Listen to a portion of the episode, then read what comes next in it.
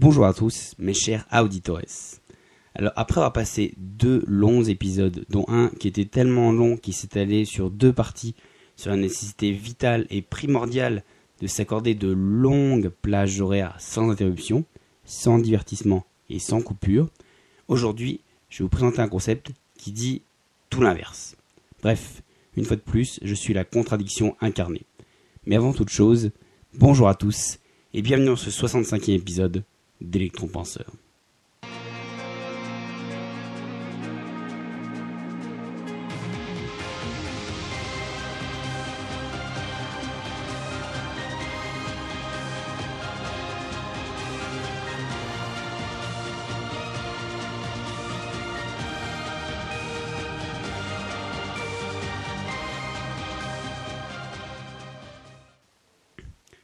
Alors, on va finir par dire que mon podcast, finalement, il a ni queue ni tête, que je passe mon temps à établir des théories et des concepts pour mieux tirer au lance-roquettes dessus l'épisode d'après.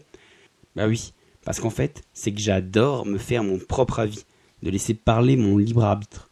Et pour que ce libre arbitre il puisse s'exprimer, eh bien, il faut le nourrir. Et donc du coup, comment on le nourrit? Eh ben, on étudie les pour et les contre. D'ailleurs, c'est un peu quand on regarde, c'est pour ça que la majorité des débats qui enflamment la TV depuis que la télé existe et Internet bah, depuis qu'Internet existe, qui est basé uniquement là-dessus. Parce que même sans aller jusqu'à admettre que finalement il y a des débats tout simplement parce qu'on veut que ce soit son point de vue qui triomphe à la fin, même si c'est toujours le cas, le cas est toujours sous-entendu même si on n'admet pas directement. Du coup, finalement, toute la violence, entre guillemets, du débat, elle vient en fait du fait qu'à aucun moment les interlocuteurs ils se placent finalement à la place de l'autre, dans le regard de l'autre c'est même pas qu'ils essayent pas de comprendre le point de vue, c'est que tout simplement en fait ils n'arrivent pas à considérer objectivement les arguments qui arrivent en face parce que voilà tout simplement ils n'ont pas ces détachements, ils restent campés sur leur position. Et comme du coup moi, je veux pas devenir un néo-nazi, un vegan extrémiste ou tout simplement éviter d'être complètement con, du coup j'adore chercher des arguments et des contre-arguments à tout ce que j'apprends. En fait ça me permet de garder un œil critique sur les choses. Alors oui, je suis pas non plus parano, hein. je dis pas que je contrôle chaque info et de ça. Je sais même d'ailleurs pertinemment que dans ce que je considère comme ma culture générale, il y a très certainement plein d'idées reçues et plein de trucs complètement fausses. Mais en fait, finalement, j'aime bien me dire que si tous les chemins mènent à Rome, et eh bah ben, du coup, on n'est peut-être pas obligé de prendre tous les mêmes, même s'ils vont tous au même endroit. Et là, la bonne nouvelle, c'est que dans cette démarche d'être un peu voilà contradictoire, d'un peu se poser des questions ou autre, et eh ben en fait, je suis pas seul parce que vous êtes nombreux à être un peu, voire pas mal de cet avis.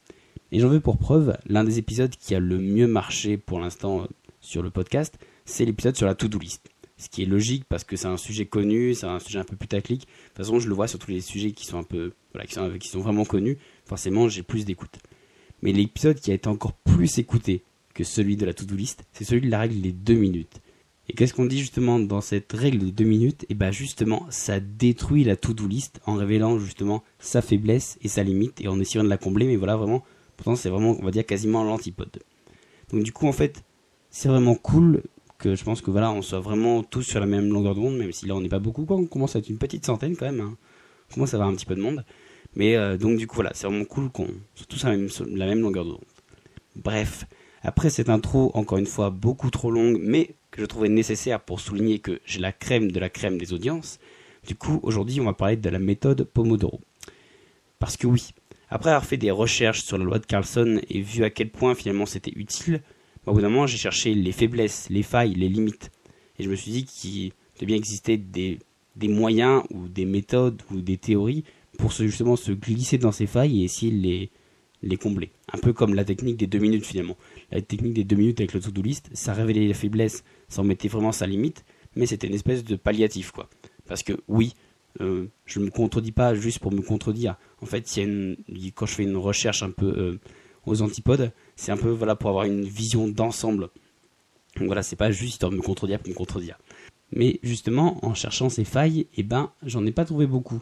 Parce que bah oui, en fait, on est toujours plus productif quand on fait des tâches sur une seule longue et même durée.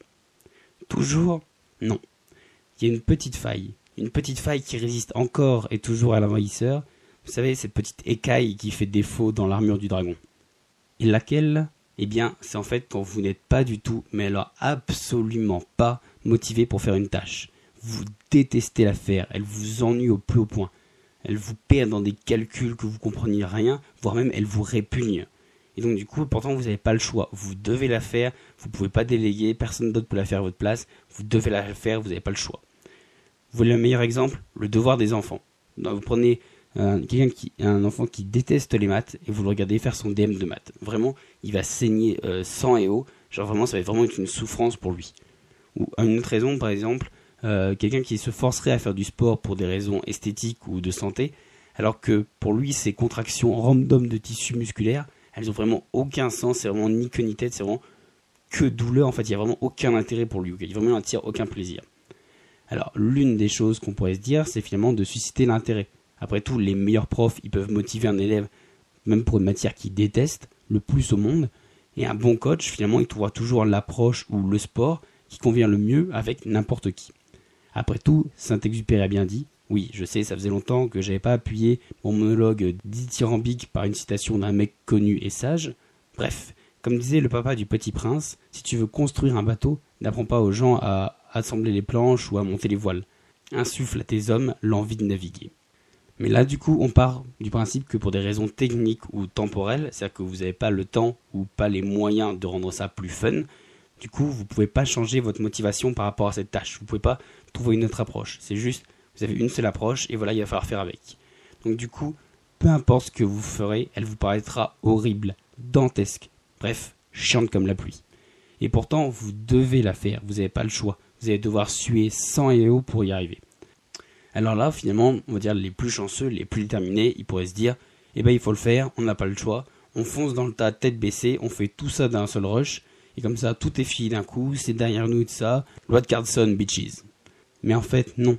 Parce que là, on parle vraiment d'une tâche que vous voulez, mais alors vraiment pas faire du tout. En fait, c'est vraiment tout votre être qui veut pas le faire. C'est vrai que par exemple, ça peut être genre faire la compta, faire un DM de maths, nettoyer la litière du chat. Voilà. En fait, vous seriez prêt à tout pour ne pas le faire. Et finalement, c'est justement ce que vous allez faire. Vous allez faire tout et n'importe quoi. Parce que votre cerveau, il va vous divertir avec n'importe quoi. Parce que pour lui, d'un point de vue chimique, mais c'est vraiment, voilà, vraiment d'un point de vue chimique, il y a pas mal d'issues de ça. En fait, le, ressenti qu'il a par rapport à cette tâche qu'il veut absolument pas faire, c'est exactement la même chose qu'une douleur physique. C'est voilà, c'est vraiment presque une attaque pour lui. Et du coup, c'est un peu comme si vous approchiez un tisonnier de votre visage. Bon, essayez pas quand même, hein. J'ai déjà pas beaucoup d'auditeurs, on va pas commencer à les perdre bêtement. Donc du coup, voilà. Mais, si on vous approchez voilà, une flamme quelque chose de chaud, instinctivement, vous allez tourner la tête ailleurs. Et du coup, votre cerveau, il va vous faire passer tout pour plus important. Absolument tout va paraître plus important que cette, ou plus distrayant, ou plus intéressant que cette tâche. Du genre, vous saviez qu'il y avait du fluor dans le Vitel, ou vous saviez qu'il y avait 87 lattes à mon plafond, ou encore, vous saviez qu'Ashgabat, c'était la capitale du Turkménistan? Bref, vous avez compris de quoi je parle. Alors du coup, là, vous vous mettez à développer un intérêt soudain pour des détails complètement insignifiants. Alors attention, je dis ça sans vouloir offenser les habitants du Turkménistan qui m'écoutent. En fait, finalement, votre cerveau, il va créer de la motivation pour tout et n'importe quoi, pour justement se détourner de cette tâche qui ni vous ni lui ne voulait faire. Et là, souvent, quand on est à ce niveau-là, il y a deux cas de figure. Parce qu'on n'a pas le choix, on vous l'a dit, vous devez la faire. La première, c'est un peu ce qu'on avait dit, ce que j'ai commencé par vous dire, c'est vous faites violence. C'est-à-dire que là, vous prenez, vous vous enfermez 3 heures, sans téléphone, sans distraction, limite vous envoyez euh, euh, votre femme en, pas en vacances, mais voilà, vous l'envoyez devant le canapé ou presque, vous lui dites ah laisse-moi tranquille, je fais mon truc et tout ça. Vraiment, vous vous enfermez dans une pièce blanche, sans son, avec presque pas de lumière naturelle, voilà, avec les volets tirés. Et là, vous allez fouetter votre cerveau pour qu'il se mette au travail. Sauf que finalement, ça va vous tuer de devoir le tenir en garde et vous finissez en fait finalement par bâcler le travail parce que vous avez plus d'énergie, vous êtes rincé. Finalement, votre travail, il a pas de cœur et on va dire que si bon, c'est un truc qu'on peut voir un peu une évolution, et bah au début et à la fin, on va vraiment voir que bah vous avez fait ça en voulant vous en débarrasser le plus vite et que le milieu, bah finalement, c'est juste du blabla pour combler entre les deux. Donc ça, c'est le premier cas. On va dire, voilà, si vraiment vous faites violence, que vous prenez votre cerveau et blim, vous le frappez jusqu'à ce qu'il ait finalement donné un résultat vraiment médiocre, mais au moins il en a donné un. Deuxième cas, alors là, c'est votre cerveau qui gagne. Et du coup, là, vous allez en apprendre plus, beaucoup plus sur la géographie du Moyen-Orient ou la composition de votre eau. Ou pire, pire, vous allez allumer les réseaux sociaux qui attendent que ça, qui vraiment ils sont tapis dans l'ombre et ils attendent que ça que vous les allumiez juste pour faire un barreau d'honneur à votre motivation. Et finalement, soit bah vous faites pas votre travail, donc là c'est vraiment le pire des trucs parce que vous étiez vraiment censé le faire. Donc bah vous pouvez soit vous taper une bulle, soit voilà vous faire virer si vraiment c'est un travail ou autre.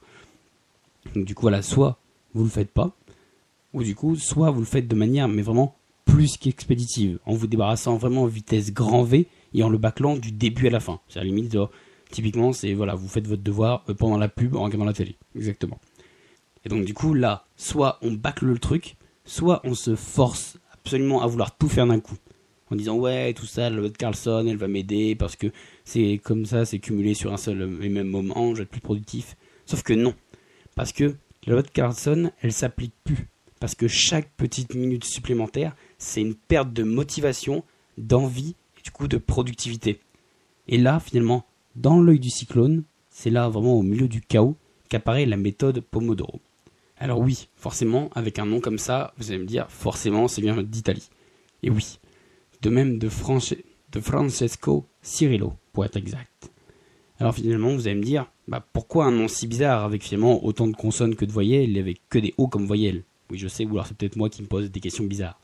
Eh bien en fait, parce que finalement, les plus polyglottes d'entre vous, ils auront compris que ça signifie tout simplement tomate en italien. Et là, la question que tout le monde se pose logiquement, pourquoi tomate?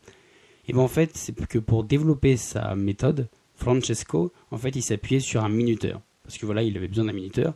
Et où est-ce qu'il en a trouvé un? Dans la cuisine.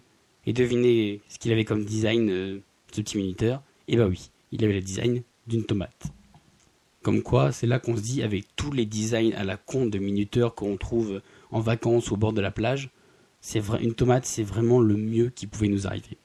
Bref, j'arrête de tergiverser et je rentre dans le vif du sujet. En fait, la méthode Pomodoro, elle a justement été créée pour justement les tâches qu'on ne veut pas faire, qu'on ne veut vraiment pas faire. Et d'un point de vue très simple, il se décompose en cinq étapes. La première, on choisit une tâche. Une tâche qui peut être faite, voilà, dans un délai assez court. Donc typiquement, si par exemple on a une grande tâche, on essaie de la diviser en plein de petits éléments. Si par exemple vous devez faire un devoir, vous pouvez dire, eh ben, euh, par exemple, c'est écrire 10 lignes, écrire 20 lignes ou autre. Donc on se fixe cette petite tâche. On règle le minuteur sur 25 minutes et on le lance. Troisième étape, durant ces 25 minutes, on se force à fond. On fait que cela on coupe son téléphone, ça, on se fait violence vraiment pour tenir 25 minutes.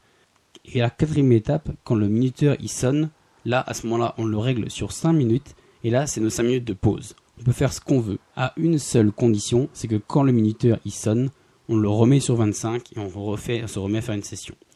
Et la cinquième petite étape, c'est tous les 4 cycles, donc finalement toutes les 2 heures, et bien finalement on s'accorde une pause plus longue d'environ 15-20 minutes pour voilà un peu se recharger.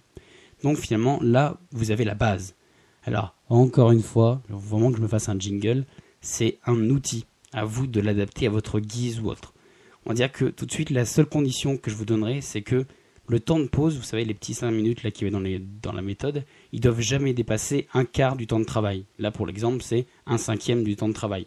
Et voilà, je pense qu'il faut jamais dépasser un quart, sinon, bah, euh, vous n'avez pas vraiment à vous plonger dedans parce que finalement, les périodes elles sont plus assez longues où il y a trop de périodes pour pouvoir souffler. Et finalement, le temps de pause à la fin, il doit jamais dépasser la durée d'une phase. Pour quand même, voilà, que votre cerveau, il, essaye vraiment de se faire violence sur un temps quand même suffisamment long. Alors là, vous pourriez me dire finalement, quel est le bénéfice de cette méthode Parce qu'on pourrait se dire, à première vue, et surtout si vous avez écouté les épisodes précédents, c'est complètement con parce que finalement, on bousille des grandes plages de travail, on laisse la de Carlson régner en maître, et l'inertie du travail, on n'en parle même pas, vu que bah, du coup, finalement, on n'est jamais à fond dans la tâche. Mais en fait, Là, le problème, c'est que c'est la même technique de combat, mais c'est pas face au même adversaire. La loi de Carlson et la notion d'inertie du travail, on s'en sert pour optimiser sa productivité. Donc finalement, plus on fait une tâche longtemps, plus notre productivité elle augmente. Mais là finalement, on n'essaie pas d'augmenter notre productivité, on essaie de s'y mettre. Donc du coup, on ne cherche pas à être meilleur, on cherche à faire tout simplement. Donc du coup, là, on se bat contre notre motivation. Et donc du coup, avec la motivation, plus le temps il va passer et moins vous en aurez. Et moins vous aurez de, courage, moins vous arriverez à mettre du cœur à l'ouvrage. Parce que du coup, si la productivité elle est exponentielle avec le temps, la motivation elle, elle est logarithmique avec le temps. C'est exponentielle, c'est-à-dire que si voilà, il y a vraiment des jeunes qui m'écoutent, c'est-à-dire que voilà, plus le temps il s'écoule, euh, vraiment plus ça, explose au fur et à mesure. Alors que là, logarithmique, c'est-à-dire que plus ça avance et pouf, plus ça chute vers zéro. Voilà pourquoi finalement faire des petits moments de détente, c'est votre meilleur allié. Parce que ça vous permet justement de recharger votre motivation qui va finalement s'épuiser quand vous travaillerez. Du moins jusqu'à votre prochaine pause. Et finalement, les grandes pauses à la fin des 4 cycles, eh ben, elles vous permettent juste de recharger votre jauge de motivation à fond. Parce que n'oubliez jamais ça, parce qu'on va dire qu'en fait, la motivation, comme je l'ai déjà parlé dans les premiers épisodes, quoi, je vois ça un peu, vous savez, comme dans les jeux vidéo, vraiment comme une jauge de mana, voilà. Je sais pas pourquoi, mais j'imagine la motivation, c'est bleu. Bon. Et, euh, et, donc, du coup, voilà, c'est de se dire que, voilà, à, chaque fois que vous, vous mettez dans une tâche qui demande voilà, de la motivation, qu'il faut vous mettre dedans, genre, vous n'avez pas vraiment un plaisir immédiat, quoi. C'est pas comme manger ou regarder un film. Donc, du coup, voilà, à chaque fois qu'il faut que vous fassiez un effort, vous creusez dedans. Et à chaque fois que justement, voilà, vous vous détendez, vous rechargez ou autre, hop, vous la remplissez. Donc du coup, là, typiquement, dans l'exemple, à chaque fois que vous mettez dans vos sessions, hop, vous l'empiétez, vous l'empiétez, vous l'empiétez. Des fois même, il en reste quasiment plus rien, mais hop, pendant votre petite pause, hop, ça se recharge. Mais bon, 5 minutes, c'est pas assez pour se recharger à fond. Donc ça se recharge un petit peu et hop, vous empiétez, vous empiétez, vous empiétez. Et finalement, c'est à ça qui servent les, les, grandes pauses à la fin. C'est voilà, pour que ça puisse se régénérer complètement et pas qu'il y ait un moment où, voilà, plus ou moins, vous ayez une espèce de mini burn-out de motivation. Mais par contre, si ça se recharge quand vous soufflez, ça se recharge encore plus quand vous avez vraiment un instant de vraie détente, une vraie pause. C'est-à-dire euh, pendant vos 5 minutes, surtout allez pas vous perdre sur Insta ou sur Facebook à scroller sans but pendant vos 5 minutes. Non, il faut vraiment que ce soit un moment où vous puissiez vous détendre et en profiter à fond. Comme par exemple manger un bonbon, euh, buvez une boisson chaude ou froide selon la saison, mais genre celle que vous appréciez vraiment, celle qui fait vraiment plaisir, vous aimez vraiment le goût sortez prendre juste un peu le soleil, voilà, juste pour sentir voilà, le, soleil, le soleil qui vous réchauffe un peu ou autre. Ou regardez un contenu de votre créateur préféré. Vous savez, par exemple, je sais pas, si, si vous avez un YouTuber que vous aimez bien à chaque fois que vous regardez, c'est, je sais pas, ça vous fait rire, peu importe l'épisode. Bah, du coup, voilà, regardez un petit épisode juste parce que vous savez que ça vous fait rire, ça vous fait sourire. Ça va vraiment vous faire déconnecter, quoi. C'est pas, euh, c'est pas une espèce de, de, veille malsaine que vous avez quand vous scrollez. Genre là, voilà, c'est vraiment, genre, vous allez profiter de, de ces 5 ou 20 petites minutes, quoi. D'ailleurs, pour la petite anecdote, moi j'avais un prof à la fac, ça m'étonnerait qu'il m'écoute, mais si c'est le cas, de toute façon tous ceux qui l'ont connu vont sûrement le reconnaître quand je vais en parler, qui en fait avait parfaitement assimilé ce concept. En fait, finalement, il ressortait souvent qu'une étude, elle prouve que le temps de concentration d'un étudiant, il est de 12 minutes. Alors pour les étudiants en sport, je pense qu'il est encore inférieur, mais voilà, lui, c'est basé sur la base que c'est 12 minutes. Et donc du coup, il faisait des rushs de 10-12 minutes où il était vachement sérieux, où il donnait des consignes, et en fait finalement c'était vraiment le cœur du cours. Voilà, ça pouvait être des dates, ça pouvait être des traités, et tout ça, c'était vraiment des trucs parfois, enfin même quasiment tout le temps super pointilleux. Et pourtant voilà, il le disait pendant 10-12 minutes. Et entre ces rushs, voilà, entre ces petits moments où c'était vraiment euh, fourni, et bah du coup, il faisait le show. C'est par exemple, il prenait à partie un garçon qui se penchait un peu trop sur sa voisine, où il racontait des anecdotes sur son voisin et pas des anecdotes en mode ah bon il a fait cuire des saucisses et du coup ça sentait un petit peu dans la maison. Non, c'est vraiment c'était vraiment des anecdotes. D'ailleurs on n'a vraiment jamais su si c'était vrai ou non parce que c'était vraiment digne du sitcom américain. Ou encore des fois quand il avait ni trop d'anecdotes à mettre ni personne sur qui un peu voilà se venger gentiment. Bah, du coup il faisait un peu de l'autodérision en se moquant un peu de lui parce que finalement le but c'était pas peu importe ce qu'il disait le but en fait c'était juste que tout le monde rit que tout le monde passe un bon moment que tout le monde se détende et fasse retomber la pression. Et après, une fois qu'on s'était dit c'est bon, là on a le petit quart d'heure un peu, voilà, un peu récré quoi, et bah du coup après, hop, on s'y remettait et tout le monde s'embranchait à s'y remettre. Et du coup en fait c'était le deal, c'était en mode genre plus ou moins voilà, je fais un peu le show ou autre, mais quand on se dit on bosse, on bosse. Et vous en contrepartie, bah genre voilà, vous, vous, êtes vous êtes plus ou moins calme et vous bossez à fond pendant le créneau de, pour bosser. Et du coup après vous aurez votre petit votre petite récré quoi. Et en fait, justement, c'était vraiment flagrant parce que s'il y a des moments où on brisait le deal, c'est-à-dire par exemple en continuant un peu trop le divertissement, où on n'arrivait pas à s'arrêter, voilà, au bout des quelques minutes euh, pour un peu souffler, et bah du coup, il faisait plus de pause, c'était fini. C'est-à-dire que là, du coup, son cours, il devenait un de ces fameux cours magistraux, vous savez, les fameux qu'on donne par des mecs qui s'en foutent absolument qu'il y ait quelqu'un ou non dans la salle. Vous savez, ceux qui blessent mon cœur d'une langueur monotone. Mais finalement, avec cette méthode, eh ben, il m'a fait m'intéresser et retenir des éléments qui sont sûrement parmi les plus chiants que j'ai en mémoire. Mais pourtant, voilà, je m'en souviens, je les ai appris. Parce qu'après tout, euh, je sais pas qui se soucie encore des textes de loi de l'éducation en 1890. Voilà, c'est vraiment des trucs, euh, je sais même pas comment c'est resté. Voilà, c'est resté dans mon cerveau. Et pourtant, voilà, c'est vraiment, je vous dis, pour le coup, sur celui-là, je parle en converti, c'est-à-dire que je sais que cette méthode, marche. Et elle marche plus particulièrement si ce que vous devez faire ou apprendre ou retenir, c'est quelque chose que, voilà, vraiment, vraiment presque voilà vous y allez reculons parce que vraiment c'est particulièrement long monotone et ennuyeux. Alors encore une fois, c'est un outil. Peut-être parmi vous, il y en a, comme je l'ai dit, qui s'en sortent très bien en faisant toute la douleur d'un coup. Et que cette méthode, elle leur briserait les jambes parce que voilà, ça, ça les casserait là où ils diraient, bah non, moi je me fais front, je me fais motivation et tout ça, je me, voilà, je me force ou autre, mais d'un seul rush, voilà, cette petite méthode finalement, elle, serait pire que mieux. Et pour d'autres, en contrepartie, il faudra des temps de travail plus courts parce que voilà, ils n'arrivent pas à se concentrer suffisamment de temps et il leur faut plus de récup.